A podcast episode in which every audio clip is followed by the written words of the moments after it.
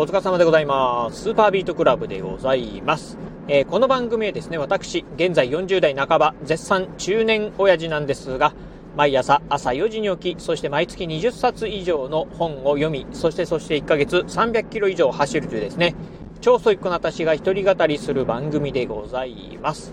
えー、今日のね、お話はですね、成功者たちの意見を、えー、積極的に取り入れようというお話をしてみたいと思います。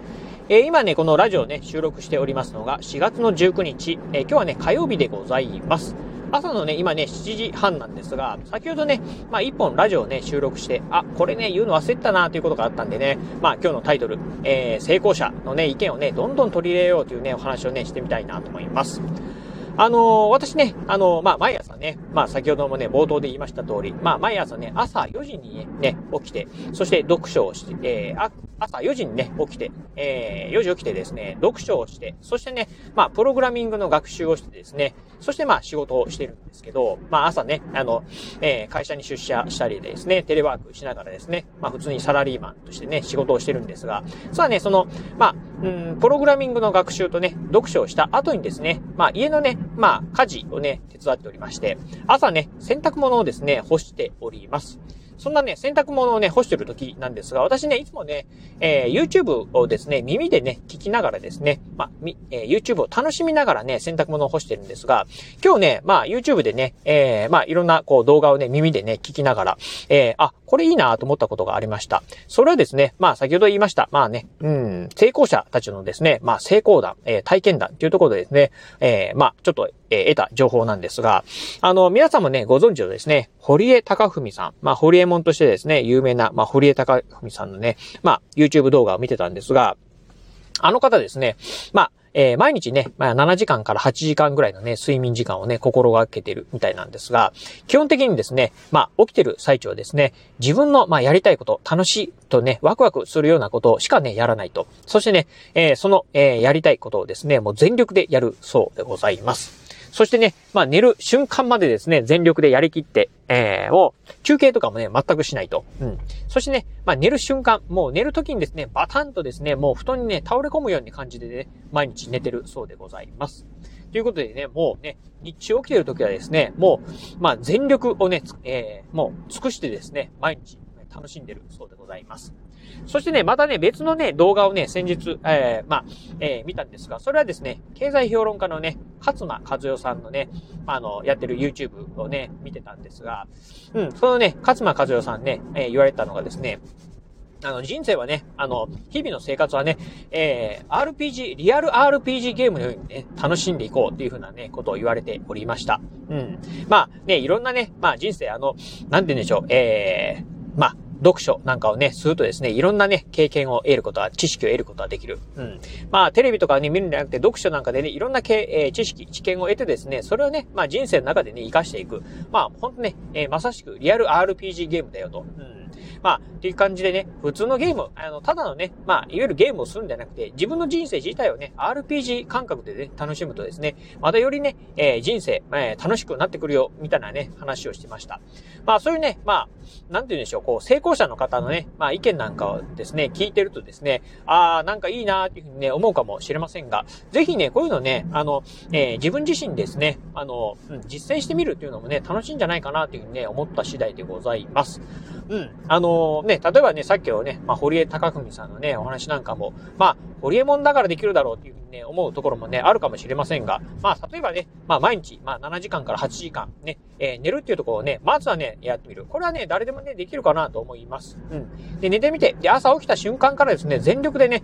えー、まあ、自分のやるべきことをね、やっていくと。そしてね、えー、やるべき中からですね、自分が特にね、あのまあ、やりたいことであったりとかですね、やっててね、楽しいこと、ワクワクすることだけをですね、もう、えー、全力でやってみる。うん。えー、そしてね、まあ、寝る瞬間までね、それをね、やってみるっていうのをね、やってみると、えー、これぜひね、あの、やってみると、うん、ほんとね、なんかね、人生がね、ちょっとね、変わるかもしれないかな、というふうにね、思うところでございます。まあ、1日2日ね、やってみただけはね、何も変わらないかもしれませんので、例えばね、1週間とかね、1ヶ月ぐらい、ね、とりあえずやってみると、うん、やってみるとね、多分ね、今までのね、えー、日々のね、ダラダラした生活からね、比べると、かなりね、変わってくるんじゃないかな、というふうにね、思うところでございます。また先ほどね、ご紹介した、まあ、カズマ、えー、勝間和代さんのね、人生 RPG ゲームのようにね、考えてね、あの、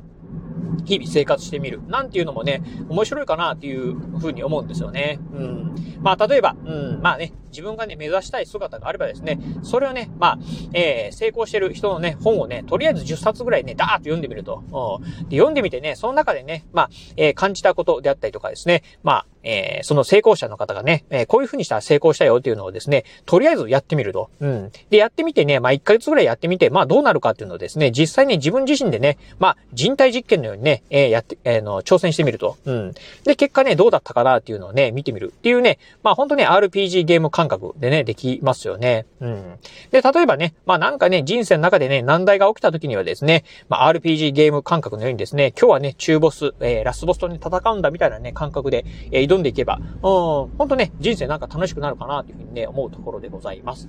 ぜひね、そういったね、まあ、あの、成功者たちのね、まあ、あの、まあ、うん、なんて言うんでしょう、こう、発してる、まあ、発言してるような内容っていうのをですね、これちょっとやってみるとですね、ほんとね、まあ、楽しく、えー、人生がね、楽しいようになるかなというふうに思いますんで、まあ、なんかね、日々、まあね、漫然とこうね、生活してるなというふうにね、思ってる方、えー、やってみていただければなというふうに思うところでございます。